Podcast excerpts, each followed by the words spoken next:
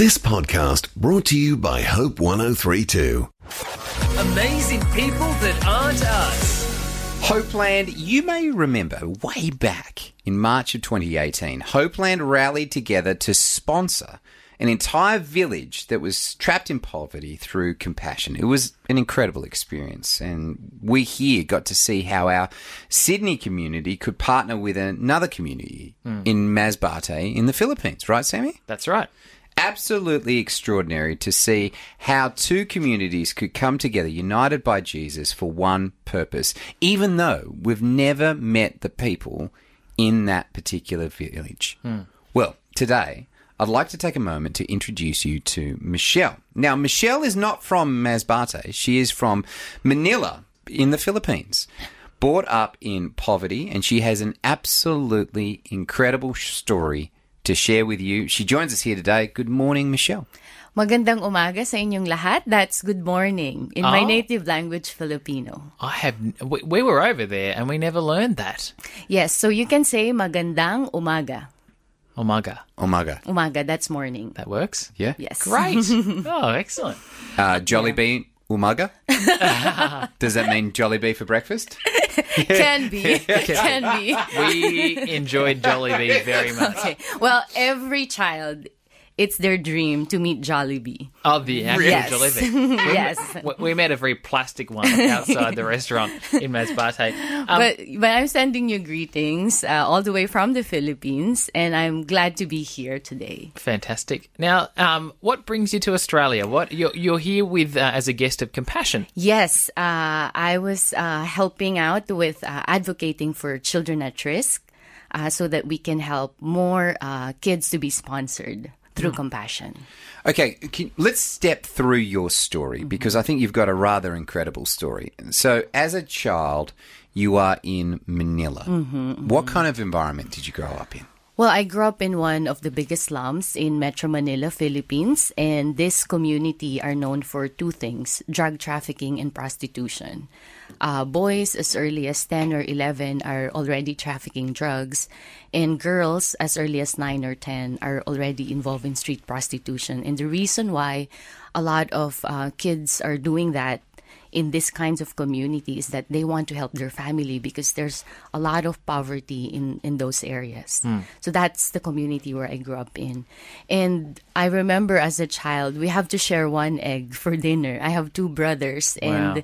because both of my parents during that time doesn't have a job.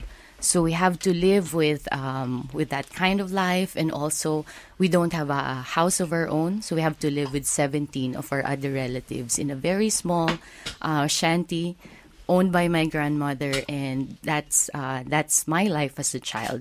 But I think physical poverty is hard for children, but I think what's uh, harder is also emotional poverty. I remember as a child, uh, my my father gave into drug addiction and left us, and that really um, had a big um, impact in my life negatively. You know, as a child, I felt that God is far away from me, that God is not loving, that my life is hopeless, and I have no future. So that's uh, what poverty do to children. When you say the term shanty, you know, I, I kind of pick it, picture kind of like a, a wood shack, Yes. a, maybe about the size of this room. yes, so kind or of tin roof. yeah, tin yeah, roof. tin roofs. Is that what you're describing? You were living in? Yes, uh, as a child because we don't have a house of our own. How many people are around you in a in a shanty town like that? Oh, there's a lot. I think in in that community there would be about 200,000 people. Wow. And and now in the world, Manila is the densest city in the world right now. You, you shared some of the challenges that you had growing up in, in this kind of conditions. Do you think in the time that it's been since you've grown up, things have got worse for kids? I think it's yes, it's gotten worse for kids, and um, and that's primarily the reason why I'm also doing what I'm doing now is to help more children, and um, allow them to see that there's more to life than poverty, than abuse, exploitation. I would imagine as you take that kind of emotional poverty and mm-hmm. economic poverty, and you're in that moment, mm-hmm. it must be very hard to see a way out because this is a generational thing, right? I mean, Yes. you, you've got you've got family members in there with you. This is what your dad knows. This is what your dad's dad knows. I mean, how do you how do you dream when you know that this has been a generational thing? It is really hard to dream for a child who is in poverty because poverty tells you you are nothing, you are hopeless, and you have no future. So it's really hard unless somebody shows you a different way. And and I guess uh, you growing up, you got to go along to a church that had a compassion program running. Yes. So what was it like for you as a kid growing up with a church like that? Well, I remember uh, I was six years old during that time, and the first Christian in my family who met a missionary who goes to this church uh, was my aunt. And during that time, the missionary encouraged my aunt to enroll me to enroll me to the Compassion Project because they knew that that might help me and my family. And so at the age of six, I got registered in the Compassion Program. And I remember I got my first Bible there, you know, written in my language.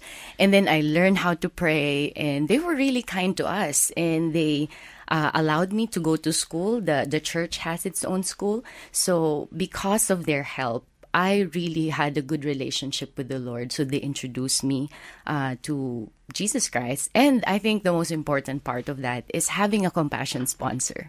So I was sponsored uh, during that time. And for many years, uh, we wrote letters back and forth. And Yeah. that has been a big encouragement for me because I remember my compassion sponsor will, you know, give me Bible verses. And that has been um, just a big uh, encouragement in my heart that the reality of your story is usually not based on the circumstances around you, but it's based on the truth of the Word of God. I want to pick up on two things. Mm-hmm. Okay, the the first one I want to talk about is that day, that first day you found out you had a compassion sponsor, and then the second thing is the significance of the mm-hmm. letters. So let's talk. You walk into that church, mm-hmm. and for the first time they say to you, "Michelle, you got a you got a sponsor." What happens in that moment? How are you feeling? I'm really excited because there would be somebody that you will be connected with. Of course, during that time, you don't know how big of an impact is that, but just for you to know that you will have a new friend, you know, aside from from from the people that you have in your community, I think that's that's big. And then uh, just having that thought that, wow, there are people who really cares for me this that doesn't even know me or have not seen me in person. So I think that's uh, that's powerful. And But- can I ask the second thing, which is we had this we had this debate in house because we've got compassion children ourselves. I've been part of the network for you know over a decade now, and I, I think to myself one of the hardest things is is to regularly write a letter because that we f- that we feel a sense of disconnect, right? And do they get there? Do you receive them? You're saying that th- this, this was Yes. actually a really important connection point for you. It is important, and children receive it, and children love it. Right. yeah, and then if they receive uh, pictures on top of that from their compassion sponsor, I think it's it's really something that we treasure as compassion children. Incredible. That's awesome. Uh, you went on, um, so you went through the program and you actually went on to study. Yes. Uh, so, because of the uh, compassion's commitment for us to grow holistically, you know, they did not just talk to us about Jesus, but they also help us go to school. So, I was able to go to school and uh, finish a degree in communication arts in the Philippines through the help of uh, the Leadership Development Program of Compassion. And aside from that, uh, we were trained to become servant leaders so that in turn, we can also serve our own communities. And that's what you're doing right now. Yes. Um, let's talk about uh, Made in Hope. I love that this radio station is called Hope. Yes. And, and you picked up on that as well, Made in Yes. Hope, because the work that you're doing now sounds just so important and so incredible. Can you tell us what you're doing? Yeah, so in 2011, I felt um, the Lord challenging me. and inviting me to this new adventure of fighting for and speaking up for exploited women and children who are vic- victims of trafficking and uh, prostitution. And so we started this uh, organization called Made in Hope with the vision of um, um, crafting a future and giving hope to exploited women and children in the Philippines. Because if you are not familiar with it, they said that 25% of global human trafficking involves Filipinos. That means for every four human trafficked across the globe, one of them is Filipinos. And out of the 1.2 million children who are victims of trafficking, 100,000 are Filipinos. So that means out of 10 children who are sold into slavery worldwide, 100,000 are, you know, Filipino children. So that's 1 in 10 um, children who are Filipinos who are sold into slavery. And so that's um, one Filipino child every 12 minutes. Mm. What does that look like to liberate those kids? Because, Michelle, I'm looking at you, and in fairness, you're not particularly tall and you're not terribly imposing. and I can't really see you kicking in doors to brothels and beating up bouncers and rescuing children, unless you've got a cape under your outfit. I mean, how does that play out for you? Well, as as a ministry, what we do is we try to empower the women that we're working with. But the beginning of that is really about befriending them. You know, it's um, some of them uh, have chosen this life because they have no other choices. So some of them are in prostitution. So what we do is we visit them in the bars and in the streets where they are, and allow the love of Jesus to flow through us. So that means talking to them, uh, being friends with them, inviting them to be part of our community, eating with them. And so that's how we do rescue. because I cannot, you know, crack into a brothel's uh, place and, you know, and then rescue them. But I think for us, what it means to rescue is for them to understand that Jesus really loves them and that there are people who are willing to come alongside them so that they can walk out of that place and you know have a healing relationship with Jesus. It must be extraordinary to to be able to share the message that you are a child deeply loved by the Most High King. If you've never heard that before, Yes. And if you have never felt that. So it yeah, for for us what it means to be with them is for us to be there and sometimes not saying anything but just walking alongside them. amazing. Um, you, there's other work that you do as well on radio, Yes. um, because you're using the radio medium to to share the gospel to those who you may not come in contact with. Can you tell us about what you're doing there? So uh, in that's during 2014 that um, the radio station Far East Broadcasting Company in the Philippines offered us a segment that we can produce a radio show for kids. So we have um, said yes to that invitation, and we started uh, making this uh, radio show called Okido the 414 Kid Show, believing that uh, the most transformational years in the person's life is between the age of 4 to 14 because most of the christians nowadays uh, heard the gospel of jesus christ when they are 4 to 14 years old. And so we want to be that voice that um, way for for us to transform a generation. And so we have started this in 2014 and now uh, we are doing it with children. So it's a radio show for kids made by kids. So it's not just me actually who's doing it. It's thinking that children has a voice and that they can be partners in global missions that they are co-laborers in God's mission as early as seven years old, eight years old, because their voices can be heard.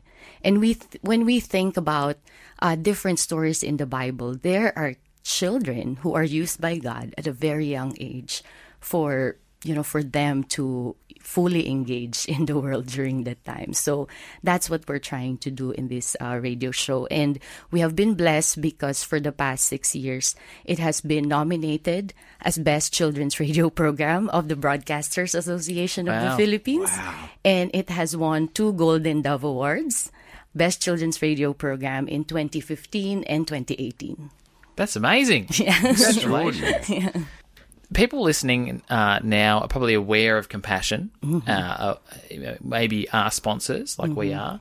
Um, you have been that person on the other side of that Mm-hmm. receiving, and your life has been changed, and you are now changing other people's lives. It was totally changed. yeah, yeah. So, how would you encourage our listeners to get on board and sponsor a child? I think we have to think of what we have now in our hands. Sponsoring a child is not much, honestly, because I myself is also a sponsor. I'm sponsoring a child now who's now 20 years old. Hmm. I started sponsoring him when he was 6 years old. Wow. Yeah, and he's from the Philippines and and I want to encourage everyone that we should invest in the life of a child, whether it's our own children mm-hmm. or the children in our community or a child in another side of the world. It's really worth it to invest in the next generation. Hmm. I heard a, a, a saying talking about parents um, recently, and they said just about every single per, every single parent wants to help open doors for their children. And I get a sense when you're talking about emotional poverty and economic poverty, a lot of those doors are just shut. And so part of what you can do when you partner up with a kid is you you as a kind of uh, indirectly parent kind of open those doors for the first time. Um, and suddenly you see the possibilities. Yes. Is that right? Yes, that's right. And also, I think we have to think uh, from the lens of we are a family of God. Yeah. So that means these children are our children too. So it's not just the children that I have or the children in my community, but all children are our children because we're family of God. And in one way or another, we are responsible for them. What's as you tour around Australia? How long are you here in Australia for? Until Sunday. Oh right, and uh, and what's been the response as you've kind of visited churches and, and, and talked about the work of compassion? It has been uh, really good, and I felt that people were will respond to what uh, what's happening in the world if they will know it, and if they will know who to trust. And I felt that um, with what we are doing here now, we're saying it, and we're telling them that there is an organization that you can trust. Love it. Well, Michelle, thank you so much for joining us Thank you. today. I, I will have to ask you though, as you know, a two-time Golden Dove winning broadcaster. Um, our ne- next song is uh, Phil Wickham, "Till I Found You." Mm-hmm. Would you be able to throw to that song for us? You know, just say Sam and Duncan and Michelle on Hope 1032. Here's Phil Wickham, "Till I Found You." Okay, magandang umaga sa inyong lahat. I would like to introduce you to this song uh, by Phil Wickham, Till I Found You. Very good. That was really That good. was excellent. That's so good. Um, you can get a job here anytime you like. Or you can come to the Philippines. oh, That's good. not very good with my Filipino language. Yeah. that might be a problem. We basically do a children's show here, but the adults keep tuning in. That's the problem. Thanks for listening. Start your day with life words. Subscribe to Hope 1032's free daily email devotional at hope1032.com.au.